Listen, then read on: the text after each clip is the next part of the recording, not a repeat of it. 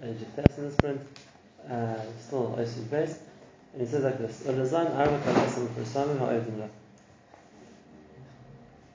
with the four koiches which are needed for something to eat, so it's brought down Shmoneh Parakim, it's brought down other places, the same idea. The four koiches of eating are moisha, which means what the person can swallow the food, take it into his body, and then each living thing, depending on what it eats, has its way of ingesting the food. Whether it's through its paws, whether it's through its mouth, whether it's through biting, whether it's through sucking, whatever it's going to be. As the koyach ha-moshech is the way it draws the food into its body. The second koyach is called the koyach ha-machzik, where it can hold the food. The stomach and whatever it is, stores the food. The mevashel, which basically is digests the food. And the doiche, which is what extracts the rice parts from the food and things about to have the body. The Rambam talks about this as well. I think the also does. That's why the Rishonim saw the different koyachos which are needed in digestion. Can I say something? When the Rambam in the Pirush and Shmoneh Parakim talks about the same idea, so he says, the fact that a person is sustained, so again, the koyachos which are in it, see, it's the same names. The Moshech, the Masik, the Ma'achel, which he called the Mavashel, which is the same thing basically, which pushes each other things out. The Rambam doesn't say more than that, but there's a Pirush now, the Chassid Avraham, who says what the Rebbe says, and he says, HaMoshech is HaMoshech, she is Pashat HaMa'achel B'chol Evarach. So then Yonachim is withdraws into the body, but it means it's drawing into all the limbs of the body, which would be smaller. But you were saying that it's the dinner. But that's the first step. It shouldn't be the first. Right. So the order. Right. The order doesn't work. Right. Either way around, that's so Yonachim, you're not wrong. You have the saliva first starts breaking down the starch. Is that part of the flavor? That's nothing that's absorbed. It's just helping it be digested. I don't know that they were aware of the. The Eitzar on the Chazari explains Moshech, but first we explained it. It says Moshech u'shaveshut Moshech ha'maychel soichas tumcha. Oh, that's what it brings the food into esophagus. First point, the different koiches that Hashem put in the, we said that the big thing has three stages. The first one is done, the second one is it's megazim, the third one is that it's moided, and that breaks each one down more. So in the koiches zan, we said the different chalakim of the process, which body needs different abilities to do. It also takes different organs. If you're going to explain that the moshech is the esophagus, whatever is the mouth, the throat, that's one organ. Then the machzik is the stomach, the second organ. Then the mevashel would be the enzymes produces the liver. Whatever produces the enzymes which are going to break down food. Which that's what it's called, the liver and other things also. And the gastric juices and all these things which break down the food. And then lastly, the doicha is the intestine, which squeezes it and takes out whatever the moisture there is, and the body can use it and rest. Is this talking about specifically humans, or it's talking about animals also? It's talking about anything which is in nefesh. Because some animals, it happens in the machzik and the ma'achla is not in the same place. It's in animals that are four. So the abdomen is in the holes. Right, so the carrier cells of food, and afterwards it's the basocysts and the hemicysts which break it down. Or the cava. At the end of the process, yeah. Right. Plants excrete? Plants have excretion? Do plants excrete? Yeah, carbon dioxide. Yeah, I mean, we don't find excrete like a human excrete, but yeah. Oh well. Now, that's the first koyach, the zon. Then he says the second koyach, so he calls kol na v'chayfetz haregesh na, things which can move, and that's because we said before that things move either because they have the chayfetz, they want to get something which they're able to get to, or they want to avoid something which is going to cause them pain, and therefore the feeling of whatever it feels, instinct, will make it move. If the feeling would be meaningless if something couldn't move. What he means by that is that, let's say, the feeling of pain or fear inspires the animal to run away. It's something which hurts it, is dangerous to it, harmful to it. The feeling of pleasure inspires the animal to go to what gives it pleasure. If the animal wasn't able to move, there would be no reason for it to have feelings, because it couldn't act on those feelings. And therefore, the system is built that's what gives the animal the feeling or the instinct that has to uses slightly to run away from something or run towards something, whatever it's going to be. And without that, the animal wouldn't be able to move. So then, what would the feeling do? It would just be trapped without being able to do anything. Now, this is actually a fascinating point, because in the Mashmos, there will be the feelings. The feelings, because they can't move. Like we said, only a chayit now moves, whereas something which is a tzemeach, but it's is stuck to its place. So that means it does have feelings? So the Mashmos, the way the Kuzari is explaining it, is that there would be no point for it to have feelings, because we wouldn't be able to do anything with those feelings. Now, it's an interesting thing. Science has proved that plants do have reactions to feelings. Yeah. I don't know if you call it feelings or not, but they definitely react to feelings. In other words, they can trigger. Right, they can either see. Yeah, they can either see how plants like thrive in certain settings, or more scientifically, they can connect ECG machine or things like that to a plant, like machines which can register electric currents, and they can see that certain things that much more of a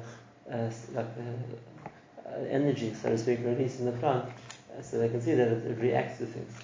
But they're called feelings. I don't know. Halachically, we don't find in a star by the Chaim by plants. There is a different star by the Chaim. Al-Tashchis, but not Al-Tashchis. Yeah, not the real things. We don't find the star by the Chaim, even though the Maaseh is the first Shulchan that says that one of the kodesh, sahoidach, and soifah, and about soifah, there's certain like sounds which reverberate around the world. So one of them is a kol ilon sheniktzach. It's called and Shama Sheretzis Minaguf, one is the call of a Kiwish Katkatya. So the Mashmas is there is some kind of call, some kind of. What's with the chopping? When you chop down a tree, so it has some kind of a call, which can be heard, which the Gemara sort of things go around the world. People can't hear. Yeah, I think. Just like calling Shama Sheretzis Minaguf, that's the sound which can be heard around the world, but people can't hear it. So the Mashmos is there is something about the tree getting chopped down as well. Is that connected to Kiyah Adam Yitzhak? Probably, but there is definitely some reaction to it, even if they're not going to call it feelings in the same sense. What they did also prove scientifically is that in a place where there's also the same tree, and the insect or bird or whatever it is attacks the one kind of tree, so the other trees in the same area develop a certain thing which makes them less attractive to that particular insect. In other words, the insect's trying to eat the leaves, whatever it is, because it likes them. So they're going to flavor their leaves if the insects won't come to them. So there's some kind of defense mechanism that they have, but it's triggered by the tree which gets affected. So there's some kind of communication, whatever it is, that the awareness that there is this kind of danger around it, or there is some kind of reaction to that. Again, it's the philosopher, we don't know how it works, but these things we see. So even in the level of the tzemach, there might not be feelings, there might not halachically be called feelings, but nevertheless there is some kind of reaction that we know about. Hashem is not going to create things which are for nothing or which are going to be harmful. And therefore, going back to what we said before, to create something which the animal can't use is just going to harm it, so there's no point in doing that. And therefore, he creates the regesh because the animal's ability to help us with that regesh. And how would it be harmful if it couldn't move? Well, if a person had the fear of something which was going to attack him, he couldn't do anything about it. He'll help us. Then he feels much more helpless, right? And something which is necessary, so Hashem won't deny them for something. Or either, now you have to read like it's Velatim Adav Tzarech, and also Velatim Adav R'mai. Either something which it needs or something which would be good for it, that's what Hashem gives it. So both ways. Now that we see what the properties animals have, they're obviously things that will help it. So Hashem gave it. This Hashem wouldn't make any chachma if there was no purpose. Is that a logical? That's logic. I mean, it doesn't take any effort from Hashem to do one thing or not do something. It's not effort. It's just the point. What's the purpose? Hashem doesn't do things for nothing. We don't do things for nothing because we have to exert energy. So no, the other way around. Hashem doesn't do things for nothing because everything Hashem does is called a chachma asisa. And if it's not doing for nothing, it's not a chachma. It's not just easy or fine.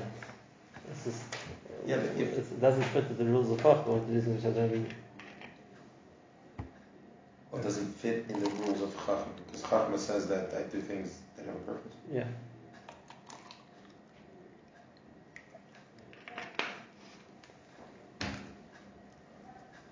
Thank you. Yeah. Just one more question. When we're talking about living things, how are we defining living things exactly? Things that grow. Things that like how. What's defined as? So the tzemach, something which grows, as opposed to a chai, which is something which has feelings and has movement. And so from tzemach and up, that's what. So like you said, the movement is only by Baal Chai. Mm-hmm. The fact that something can grow and produce more of the same is by Rav Simachim as well.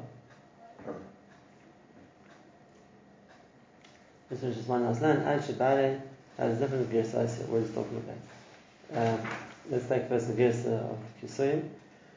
So the Baal Kisim is referring to the way that he's in portion that you have that nusach.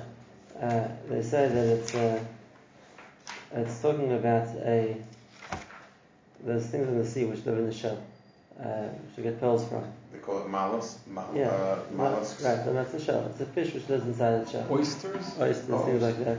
It has a shell, it doesn't move, it stays in the shell, but it's a living thing. So that he calls Vaya Kisuyim, with a kirsa, which means something which doesn't has a kisu, it has a shell covering it. Vimir or nothing, they don't do anything, and therefore we don't where do you see the movement by them? It's still higher in the sky, so it's precious, they can close and they can open. For some reason they turn over. It's not oil, they'll wriggle around, actually shall not be there until they go back to the right around again. Same by a snail.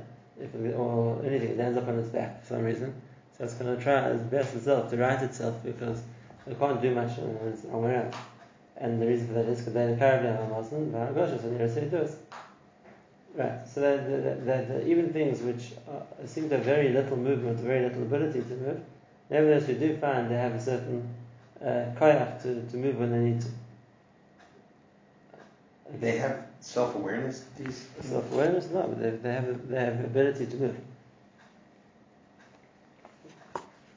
So the shellfish can open their shell and close their shells, based on whether they see a predator coming or sense a predator coming, whether they see this food coming.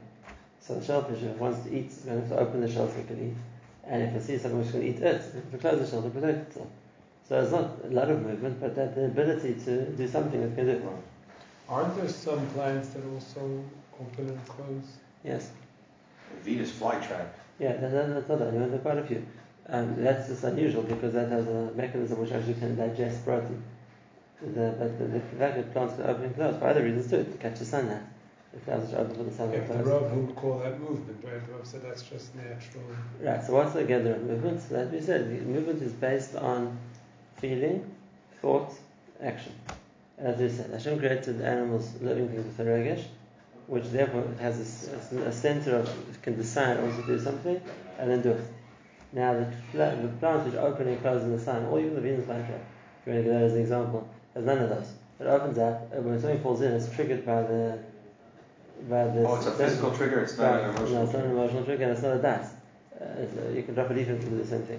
It's like a natural reaction to something touching the inside of it, which like makes it snap closed, and then so there's no thought, action process. Whereas even things like shellfish, which don't move very much, but that there is. In other words, they can be aware of this. He's explaining that's the aggression they can have, and that means that they feel that they're threatened, and they have to try to protect themselves, and they do that by closing the shell. And in Kalmachim, animals which can do more, the same thing applies. That they can sense things. They realize that they need to do something and then take whatever action they can take, either to help them or to protect them. And that's the second area, of the Chai. The first one we spoke about is that it needs to eat. The second thing is we talk about this idea that it needs to have feelings and be able to react on those feelings and have a dice to decide how to do that. That's the second area we find by the Chai. So we're saying that shellfish have these things. They have feelings, dots. They have a certain awareness. And the ability to decide what they're going to do on a very, very limited level. There's not much they can do. There's not much they know about. On that level, they can. As opposed to the tree, they can't do anything. If the apple lands, if the bird lands in the branch, starts pecking the apple, what's the tree going to do? It can't do anything. So it doesn't have the ability to do something to help itself, and probably doesn't have the dice to know that either. There's no reason for them to give it to it. And the difference between